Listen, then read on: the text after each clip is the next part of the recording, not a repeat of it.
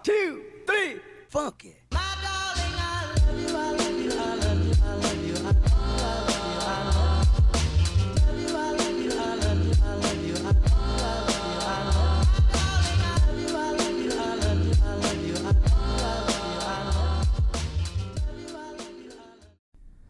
Halo, assalamualaikum warahmatullahi wabarakatuh. Selamat pagi, siang, sore, dan malam. Hai. Mantap ini. Formal ya pembukaannya ya. Formal sekali ya. Harus mengucapkan salam ya. Iya. Yeah. Biasanya nggak pernah gitu ya. Ya, halo para tamu, apa kabar kalian? Semoga kalian sehat-sehat aja di rumah. Amin, dan pasti jangan lupa untuk selalu jaga kesehatan. Amin. Jangan lupa menggunakan masker, jaga jarak, mencuci tangan. KS. Jangan lupa juga. Apa? Yaitu mencuci tangan, Jatsu. Apa disinfektan ya? Sanitizer. Oh, udah bisa ya. Sama disinfektan nanti. Ya, kita hari ini ditemenin sama tamu spesial. Spesial banget nih buat kita. Mungkin spesial buat Juli dan buat Jatsu. Bang, saya tegang banget. Jadi agak sedikit ke-trigger ya. Iya, karena gue cuma sampai semester 3 jadi gak ketemu. Mukanya cerah ya. Ya, kita hari ini ditemenin sama Pak Radit. Halo Pak Radit. Apa kabar semua? Halo, alhamdulillah. Alhamdulillah. Jadi ini buat para tamu yang lagi dengar kita podcast, Pak Radit ini adalah dosen kita ya. Dekan. Sekarang dengar-dengar udah dekan. Oh iya. Dekan. Selamat Bapak Radit. Dekan. Jadi dekan FISIP sekarang. Jadi ini Pak Radit adalah dekan kita di kampus ya, dan jadi dosen pembimbing skripsi juga ya. Wah. Dosen pembimbing skripsi Juli ya. Jadi malu saya. Jadi malu ini. Jadi nih kita biasanya nggak pernah kayak gini Pak. Biasanya tuh anak-anak kalau lagi podcast itu wah meledak-ledak. Karena bintang tamunya Bapak kalem semua nih Pak. Segala dibacain. Semangat ya. Halo Pak Radit, apa kabar Pak? Baik, alhamdulillah. Mas Aka dan teman-teman semuanya ya. Dari ini ya, ruang tamu ini ya. Luar biasa ini teman-teman berbakat semua. Ada. Iseng-iseng Pak. Kreatif ya. Oke. Nah Pak, kita ini mau ngobrol-ngobrol nih Pak. Yes. Kenapa Pak Radit itu kita undang? Karena waktu itu kita pribadi saya Pak ya. Yes. Jadi kayaknya awalnya kita agak sedikit ragu ya untuk undang Pak Radit karena waduh dosen. Betul. Dekan. Kita ngebahasnya kayaknya waduh ini kayak ngebahasnya kuliah umum ini jadinya. Teori. Kalau teori. Kalau bicara dengan Pak Radit tuh udah urusannya teori. Mas Aka bilang kita bakal ada tamu Pak Radit. Aduh. Kita harus nyiapin materi-materi yang berbau dengan teori. Keluar kampus sendiri teorinya lupa. Nah, tapi dia ada yang seru dari Pak Radit. Ternyata Pak Radit itu juga punya podcast. Pak Radit juga punya podcast. Jadi pas berawal dari Pak Radit punya podcast, terus gue kontak-kontakan sama Pak Radit. Dan akhirnya gue dengerin podcastnya Pak Radit, Sarang Kodok namanya. Sarang Kodok podcast. Dan ternyata di tema-tema podcastnya itu banyak juga yang sejalur dengan ruang tamu. Setelah kita telusuri nih Mas. Ternyata pas kita telusuri, kok server nih kayaknya. Satu server. Agak menjurus sih cuma lebih formal. Iya. Vulgarnya sama, tenang aja. Makanya mungkin kita di sini mau ngobrol nih sama Pak Radit. Intinya sih kan kalau dari kita kan anak-anak muda episode sebelumnya itu kita memang ngebahas agak sedikit soal seks ya Pak ya. Asik tuh. Waduh. Nah, kita berdasarkan story, cerita dan pengalaman ya. Nah, kita nih sengaja mengundang Pak Radit gimana caranya lebih ke jatuhnya sex education. Sex education. Ya kan? Yang benernya nih. Kalau kemarin-kemarin enggak bener tuh kan. Tapi sih konsepnya bukan sex education yang secara banyak gimana, tapi dengan berdasarkan pengalaman Pak Radit yang mungkin dari mungkin dari tesisnya dulu ya Mas ya. Ya, kalau yang sempat gue tahu sih kayak tesis Pak Radit nih tentang kayak pergaulan bebas gitu sih. Bukan. Ya, lu dapat info dari mana nih? Dari mana? Tentang hipoknya tentang si peranan si ya pergaulan bebas. Biasanya ngomong jeplak-jeplak aja. Hoax nih. Ini saya jadi mentor Kama Sutra ini. Ya nih Pak, kita mau ngobrol sebenarnya yes. Kalau ngomongin bukan kita bukan karena sex education, tapi kita mau ngomongin soal bisnis Pak. Oh iya. Jadi di mana bisnis ini adalah ngebahas soal bisnis terapis atau bisa dibilang adalah pijit plus Pak. Wah, iya kan. Tempat kegemarannya Devgan Pak. Sudah ya. Dijamin sehat tuh kalau gitu. Sehat banget emang. Pasti. Iya, jadi kita mau ngomongin soal sektor bisnisnya sih. Kenapa yes. sih bisa ada timbul menjadi pijit plus gitu sebenarnya Pak? Karena ya teman saya nih Pak ya, teman saya. Temannya mana? Tapi emang pijit plus termasuk seks edukasi juga, Mas? Kan ini lagi ngebahas di soal bisnis. Soal bisnisnya. Bapak denger briefnya gak Pak? Oh, iya di edukasi, pijatnya di edukasi. Waduh, biar dapat sertifikat terapis. Sertifikat terapis nanti. Jangan-jangan ada ISO-nya juga. Ada.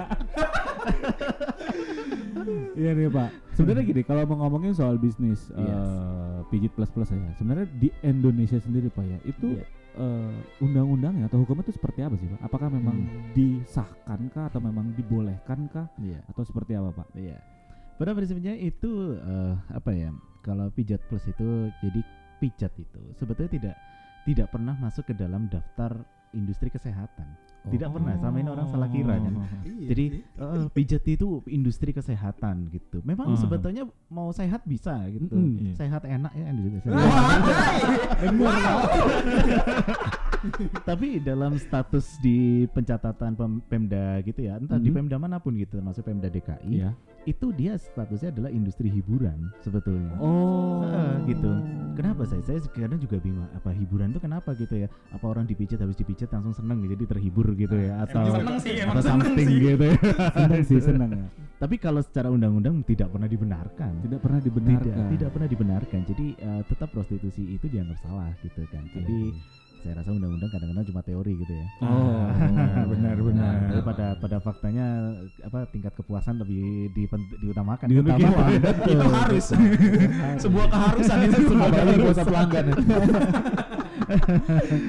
Tapi justru banyak ini ya. Kalau saya lihat itu sebenarnya mau dipungkiri atau tidak, prostitusi yang paling banyak digemari oleh para kaum laki-laki itu justru mereka lebih suka yang pijat lah sebenarnya gitu. Nah iya, karena apa? Karena satu, mereka kalau dipijat itu nyaman banget gitu ya. Bener. Nyaman banget. Habis dipijat udah habis gitu, gitu kan. Relaksasi gitu ya. Dan itu mereka merasa nyaman. Tapi kalau kita compare gitu ya dengan para lelaki yang mengambil jasa perempuan itu dengan yang pijat, tingkat lemesnya jauh yang lebih tinggi yang pijat loh sebetulnya. Makanya happy-nya paling tinggi. Iya. Iya sih lagi aduh ketawa deh. Kelepasan dia. Asik gitu namanya. Kok tahu gitu. Reflek. Diganjit sering. Ke mall. Di mall. Gak jauh-jauh itu. Iya. Dan apa namanya? Justru apa ya, geliat yang seperti itu terkadang lebih dianggapnya lebih aman sebenarnya dibandingkan dengan prostitusi jalanan gitu ya. Itu justru yang mereka yang berpraktik di industri hiburan seperti pijat itu malah mereka menganggapnya ini lebih aman loh sebenarnya. Dan mereka juga terproteksi gitu. Selain itu gak tau ya, mungkin sekarang trennya orang itu terkait dengan pelayanan gitu. Itu mereka sudah gak begitu suka. Kalau dulu tuh sukanya klub gitu ya, acep-acep lampu kelap-kelip gitu ya. Mereka sekarang enggak. Justru mereka sekarang yang aromaterapi. Waduh, bener banget tuh, naikin mood. Gitu kan. Ketawa juga. Aduh. Ketawa dari satu-satu kan. Musik-musik instrumen gitu ya. Iya. Instrumen gitu kan. Iya, justru sekarang banyak yang kepinginnya itu kita enggak ngebir itu apa minum-minum gitu tuh setelahnya. Kalau dulu kan di startnya di situ dulu. Iya, benar. Itu belakangan aja. Gitu kan. Yang penting gitu dulu. Kan jadi gitu, sebenarnya kan masuk kategorinya bukan lebih ke kesehatan tapi ke dunia hiburan. Soalnya habis dipijat terhibur kan. Bener sih. Iya sih. Apalagi kan apalagi ya kalau bisa dia bilang petik mangga. Petik mangga. Waduh, apa nih petik mangga? Petik mangga tetangga. Kalau di tempat pijat perempuannya bukan petik mangga, tapi main game konsol. Wah, game konsol. Lebih formal ya. Powernya pesawat kan. Benar. Tapi kan kalau emang masuk ke industri hiburan ya, tapi emang haruskah sampai ada sertifikasinya seorang terapis? Iya kan, tapi benar kan, kadang-kadang di tempat pijit pun apa terapisnya bersertifikat gitu tulisannya. Waduh, gua lihat di jalan, lihat sertifikatnya dari Cimande gitu. Cimande. Maksud gua kalau apakah emang kalau untuk industri hiburan apakah harus sampai disertifikasi begitu? Kalau sertifikasi enggak selalu tersertifikasi, tapi skillnya mereka setara dengan sertifikasi. Oh iya, benar. Bahkan mereka lebih hebat daripada apa yang sudah tersertifikasi. Nah, itu kalau cerita dari teman saya Manap, katanya mijitnya tuh enggak enak. Tapi servis setelah pijitnya enak. Nah, iya, itu yang jadi dia enggak mentingin pijitnya. Dari beberapa terapis itu tuh pijitnya sebenarnya mah mijitnya biasa, tapi servisnya oke. Betul. Jadi kalau misalkan emang datang, saya enggak mau pijit, langsung aja bisa. Jadi pijitnya cuma gimmick. Oke. Justru banyak yang seneng itu. Gitu dulu deh, gitu kan, startnya dulu ya. Oh iya, jadi start pegel dipijit langsung gitu, baru pegel dipijit. Iya. Tapi kadang-kadang pemijitnya ikutan lemes juga. Nah, tapi kan kalau misalkan kayak kita ngomongin soal mungkin bisnis terapisnya ya, bukan lebih ke terapisnya, tapi kita saat ini lagi ngomongin soal sisi bisnisnya. Memang benar kalau ngomongin soal lebih ke pantau pasti, Pak. Yes. Nah, tapi kan kayak misalkan oke lah, di beberapa kota ada memang tempat lokalisasi kita bisa bilang. Iya. Betul. Iya kan. Nah, sebenarnya di Jakarta sendiri pun mungkin sebenarnya ada, tapi yang ini enggak tahu ya, saya benar atau salah, dan itu sempat dihilangkan. Kayak misalkan di daerah Jawa Timur betul. Pun juga itu tadi punya tempat lokalisasi terbesar loh. Di Jawa Timur dan itu ditutup gitu lah, dan akhirnya setelah ditutup akhirnya malah jadi kemana mana gitu. Nah, pertanyaan saya adalah kenapa pemerintah itu tidak mensupport ke arah sana, Pak? Nah itu, jadi pemerintah kita ini kan stigma apa ya, dikit-dikit mainnya agama gitu ya. Kalau kita nggak mungkin sekarang aja undang-undang minuman keras nih. Itu dia. Dalilnya dalil agama. Benar, Pak. Sebelumnya ya itu tadi masalah prostitusi, seksualitas itu tidak pernah mendapat tanggapan gitu ya. Sebetulnya yang lebih ditakuti itu bukan yang justru apa seperti di Surabaya. Misalnya satu kawasan itu yang posisi terbesar yang ditutup kan, Ibu Risma. Sekarang lebih serem karena di masa pandemi tutup semua, ya kan? Gak ada satupun yang buka. Akhirnya pergerakan itu secara pergerakan itu lebih liar. Benar. Dan semuanya mayoritas itu rata-rata yang ditawarkan itu justru adalah masas-masas pijat-pijat. Okay. Itu paling banyak, gitu kan? Paling banyak. Kemarin saya juga waktu ke Bandung itu penawaran-penawaran itu bukan yang langsung tanding gitu. Langsung tanding ya. Tinju gitu kan. Mereka rata-rata itu melalui jalur pemanasan terlebih dahulu. Gitu. Yang ditawarkan selalu itu. Percaya apa enggak? Coba buka micetnya masing-masing deh. Waduh. Saya nge-set lagi nomor Pak Radit. Kenapa tiba-tiba micet nih? Namanya siapa Pak di micet? Iya, coba kalau buka micet rata-rata itu kalau dihitung 70% pasti namarinya pijat semua. Iya. Karena orang lebih seneng yang kayak gitu, ya kan? Bahkan ada yang sampai rela belum tanding udah air mancurnya udah keluar duluan gitu kan. Aduh, air mancur. Jatsu tuh. Kalau jatsu biasanya coli dulu jadinya. Kasar semua. Masturbasi, onani. Langsung ini. Lupa. Langsung onani mangoleh. Kasar banget. Iya. Kelepasan. Ayo, jadi saya mau nanya tadi. Lu udah nyamin materi katanya. Pak Radit. Nah, bicara soal bisnis tadi nih, Mas. Oke, dari segi peraturan. Iya, Pak Radit nih. Tadi kan Bang Saka udah nanya untuk dari segi peraturan pemerintahan. Nah, kalau untuk saya sendiri sih, saya mau nanya ke kira-kira bisnis prostitusi itu menguntungkan sih. Kira-kira ya kan? Bisnis itu. Enggak. Lu nanyanya kesannya Pak Radit tuh pelaku bisnisnya gitu. Enggak dalam segala lo. Lu kok nanyanya gitu, kesannya Pak Radit punya lo. Aduh. Jadi kayak penyedia jasa ya. Oke, ganti. Ganti ya. Enggak, maksudnya enggak apa-apa.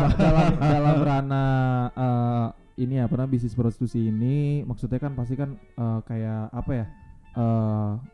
Pasti sih kalau nilai keuntungan pasti untungnya banyak ya kan.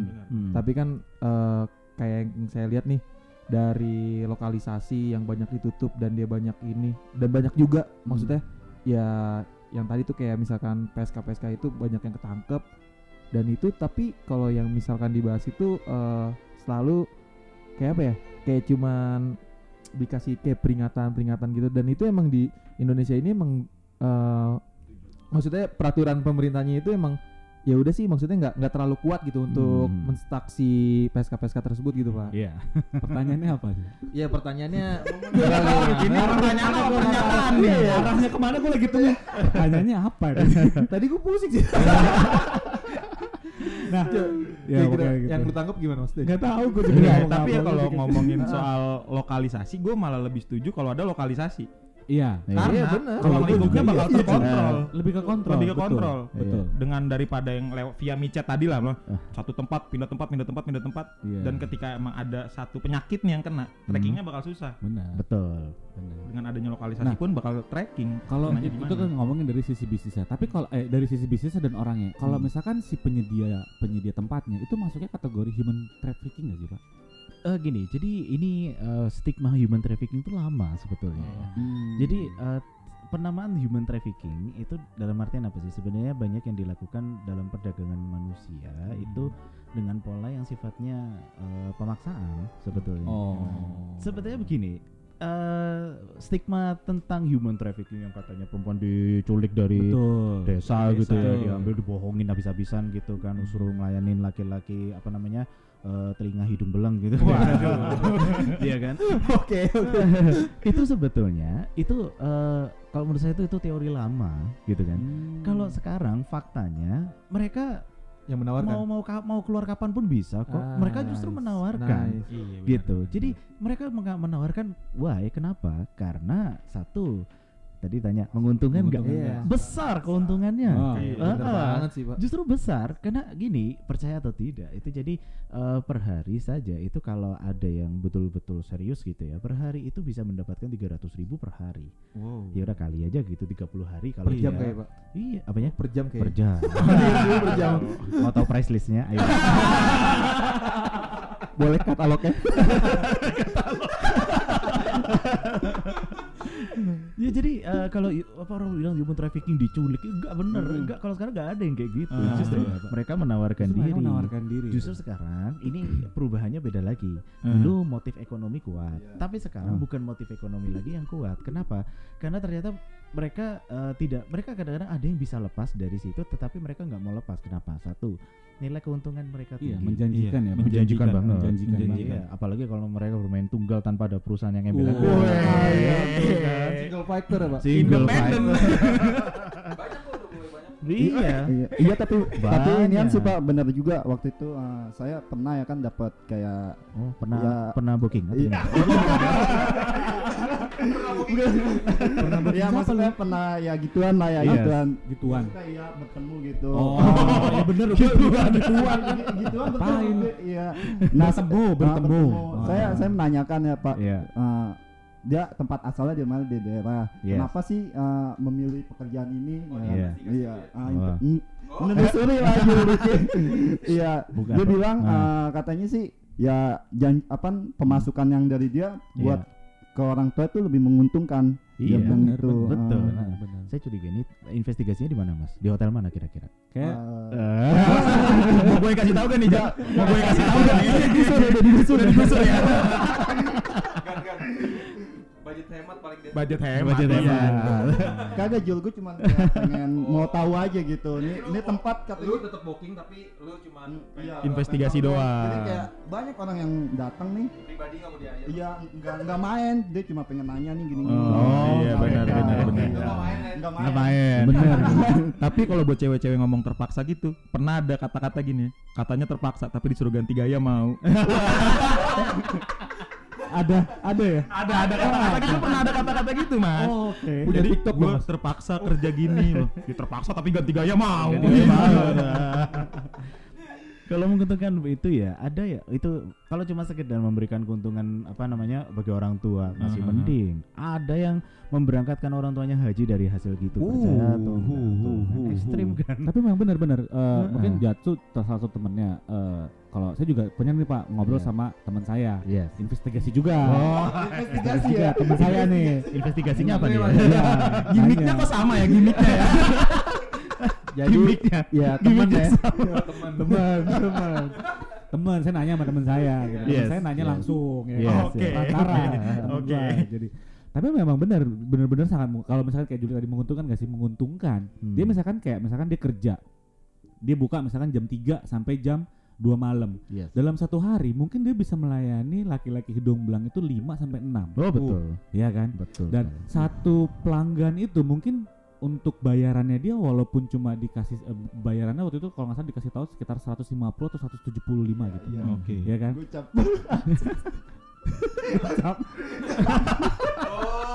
Tergantung rate-nya. Oh, grade A, grade B, grade C ya.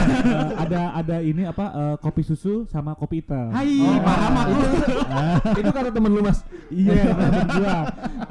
Paketnya ada gold sama silver ya kan? Ada gold sama silver. Oke. Nah, itu kalau misalkan itu tuh dia satu hari itu bisa 5 sampai 6. Dan kata temen gue itu dia satu harinya satu orang satu pelanggan itu 175. Jadi kalian bisa bayangin aja 175 dikali 6 dan dikalikan 30 hari. Dia kerja itu memang dalam 7 hari dia hanya dikasih libur 1 hari. No tips ya? Hah? No tips kan? No tips, iya. Tempatnya sama ya? Belum tipsnya ya. Udah mulai penasaran deh ya kayaknya. Mas, tapi mau denger nih ceritanya Pak Radit nih tentang boleh. Investigasinya dia masuk seluk-beluk yang kayak gitu tuh. Betul. Kalau dari sisi awal Pak Radit sendiri. Loh, tadi kalau tadi katakan oleh Saka tadi apa namanya 5 sampai 6 kali gitu ya. Saya berani pastikan itu baru yang pemain-pemain baru kalau saya. Wow. Justru iya, kalau ada yang sampai 10 kali ada. Wey. Benar. Tapi bisa dipastikan itu pasti pemain-pemain baru. Kenapa? Pemain yang sudah senior itu rata-rata biasanya cuma 3. Kalau sudah 3, ada yang cuma 2, itu ada. Langsung dia bilang tutup nomor. Tutup nomor. Istilah tutup nomor itu artinya tutup close ya. Enggak close. Layanin dulu lah. Gitu. Kenapa waktu itu saya sempat tanya, seharusnya kalau lu tambah senior, harusnya lu bisa tamunya lebih banyak dong. Tapi betul, tamu dia banyak yang berminat, tapi satu hari gua cuma batasin 2 sampai 3 gitu kan. Kenapa kok dibatasin 2 sampai 3 kan sayang lu bisa dapat duit per hari aja udah 5 juta kena kali gitu kan. Nah, enggak, kenapa? Lecet gua di itunya. Quality control. Benar. Mas Saka, itu sekarang itu lebih serem sebetulnya. Kenapa? Peredaran penyakit itu justru sekarang ini lebih kencang daripada yang dulu. Betul. Gitu. Tapi anehnya HIV/AIDS itu nggak begitu terekspos. Justru sekarang banyak yang berani untuk menawarkan no caps gitu kan. Iya betul. Nah, ada tuh di Twitter open BO no caps gitu. No contoh. Iya. Sekarang menawarkan nih.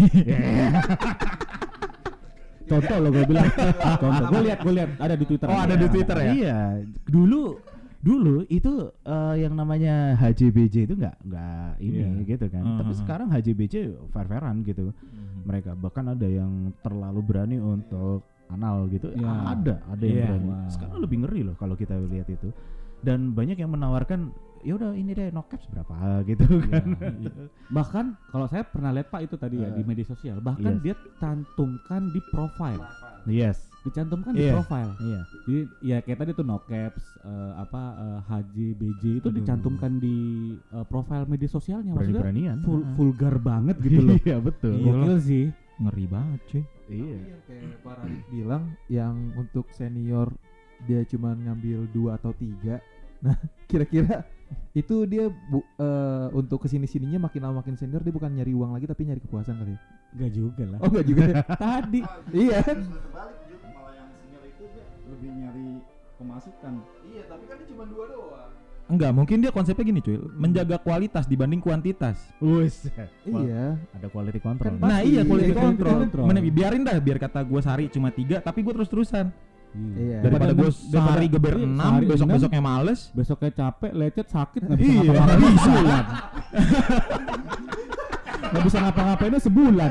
Iya kan bener, bener kata gue lah. Makin senior, makin quality control, makin ya inilah. Maksudnya lebih ke kualitas. Iya kualitasnya, dia ngasih kualitasnya. Benar. Itu pada banyak tapi lecetnya sakitnya sebulan. Mendingan ketahuan ya dikit-dikit. Tapi ngajakin buru-buru masih pemula ya? Iya. Buru-buru modeng datang lagi gitu. Udah kayak gitu sih. Pengalaman teman-teman di sekitar kita sih Mas ya. Iya.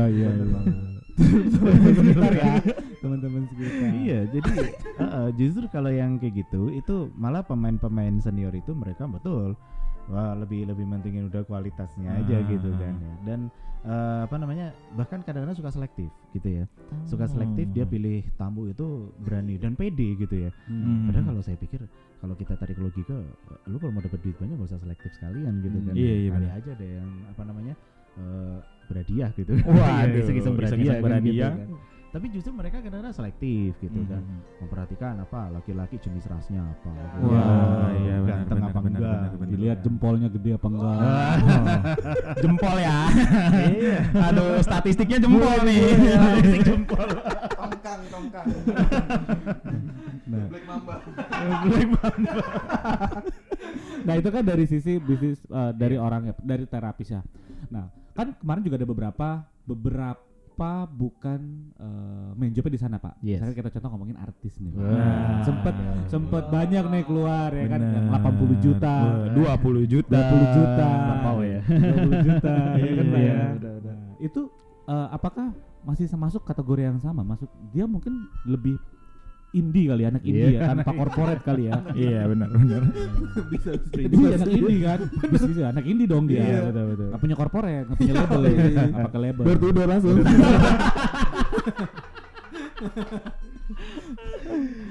Sebenarnya prinsipnya sama, mau selebritis atau bukan, itu sama sebenarnya. Dan menurut saya selebritis itu apes karena dia selebritis itu. Iya benar. Sebetulnya contohnya kayak artis ya, video artis yang beredar sekarang gitu kan. Waduh. Udah nonton, Pak? 19. Udah nonton, Pak. Kalau ada yang punya saya minta gitu. Saya enggak apa-apa. Ya boleh. Awalnya artis, belakangnya wali ya. Yang belakangnya wali. Enggak, gua ada yang beneran. Iya, jadi yang kayak gitu itu jadi kayak video artis yang sekarang beredar, terus sebelumnya artis apa namanya 80 juta. Yeah. Itu hanya yang kena apes aja. Sebetulnya kalau kita mau lihat secara gamblang, misalnya contoh nih di media sosial itu kan ada itu yang betul-betul nyablak gitu, betul-betul videonya itu banyak. Bahkan lebih hot daripada dia. Jadi kalau bagi saya itu mah biasa aja gitu. Ada link dong Pak. Ada linknya berarti. Iya. Malah itu yang pelaku BO itu ada yang dia hidden gitu ya. Dia berani main dengan tamunya tapi di hidden kameranya itu di share di Twitter dengan PD-nya. Benar banget tuh. Makanya kalau kita sering-sering lihat katalog tuh kadang-kadang wow, komen-komenannya. Iya. Ulasan-ulasannya itu. Ulasannya bikin ngilu gitu ya. Terus sekarang lebih berani lagi di aplikasi chat. Di chat itu pasti ada itu. Iya. Heeh, gitu. Apalagi sekarang kayak Telegram gitu. Waduh. Mulai. Telegram nih. Saya sebut merek ini enggak ya. Tadi dong, Pak. Berarti contoh join dong. Join grup. Entar ditonton sama yang mau udah lamaran gitu. Aduh. Langsung dicek handphonenya Pak. Coba kamu punya apa aja? Iya. Mana yang terakhir Pak. Iya. Terakhir. Nanya lagi. Hah? Itu yang terakhir ini. Kan kalau masih tadi yang di ruang lingkup selebritis ya. Yes. Kan kalau ditarik jalurnya si artisnya ini jatuhnya bukan pelaku ya jatuhnya. Pelaku bisnisnya itu. Sebenarnya tuh yang harus disalahin siapa? Ketika emang dia apesnya kena. Karena kan emang ada penyalur. Iya. Ada ya penyewa. Yes. Ya maksudnya ketika emang tuh artis apes, harusnya yang disalahin siapa? Penyalurnya kah? Yang penyewanya kah atau emang selebritisnya yang sekarang kan kalau sekarang kan emang artisnya yang disalahin kan. Iya betul. Dan selama ini memang tidak pernah dipublish yang penyewanya. Dan penyalurnya. Dan penyalur ya betul. Iya. Sebenarnya harus disalahkan siapa Pak? Iya. Kalau menurut Pak Radit aja nih gitu. Sebetulnya mana ada user dikenakan itu kan tidak ada. Pengguna itu enggak ada yang kena. Jatuhnya tetap customer ya Pak. Customer. Raja. Iya, raja. Dia enggak bisa kena. Sekarang pertanyaannya ngapain lu ngejual gituan kan gitu.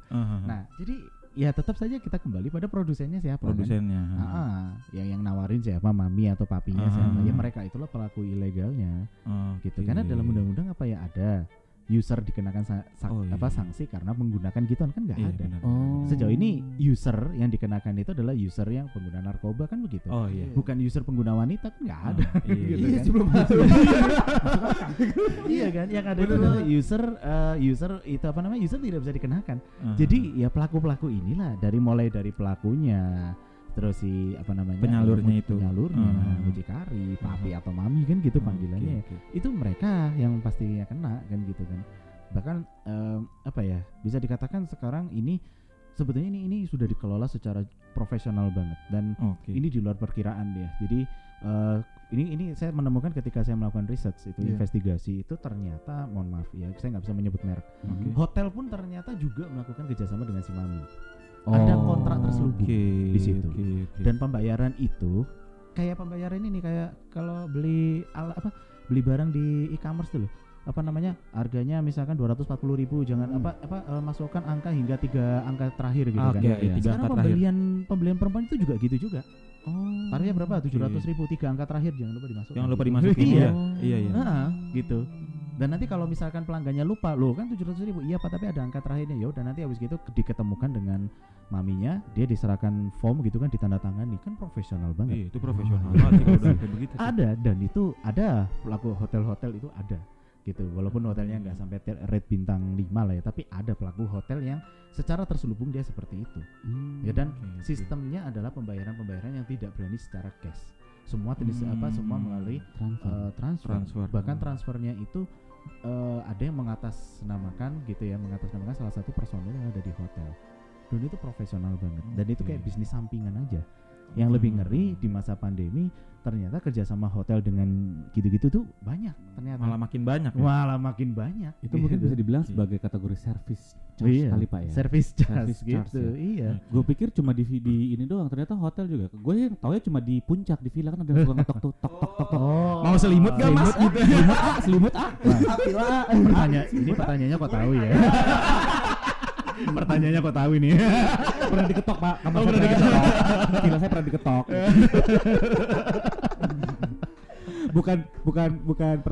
Bukan diketok, gue yang ngetok. Lu yang nyari berarti.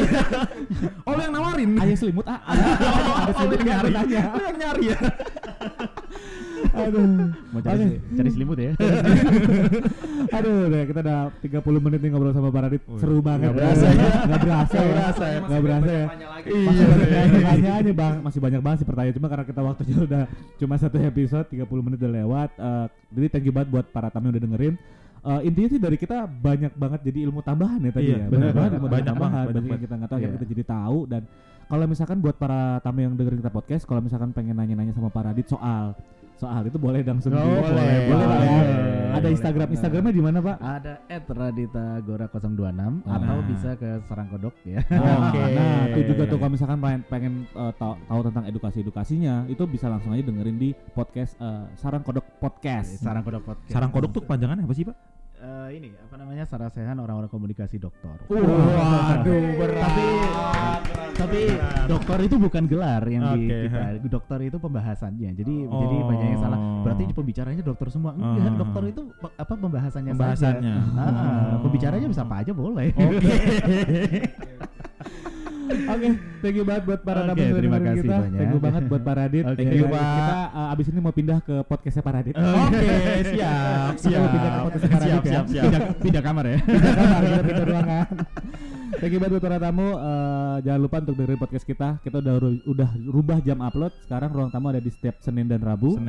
Ada di Spotify, podcast, Google Podcast, Anchor dan lain-lain. Dan yang setiap hari Selasa dan Kamis ada ruang lain. Itu ruang lain. Menceritakan soal kisah-kisah horor. Oke, thank you banget. Kita dari ruang tamu undur pamit. Thank you banget Pak Radit sekali lagi. Sampai ketemu di episode berikutnya. Bye.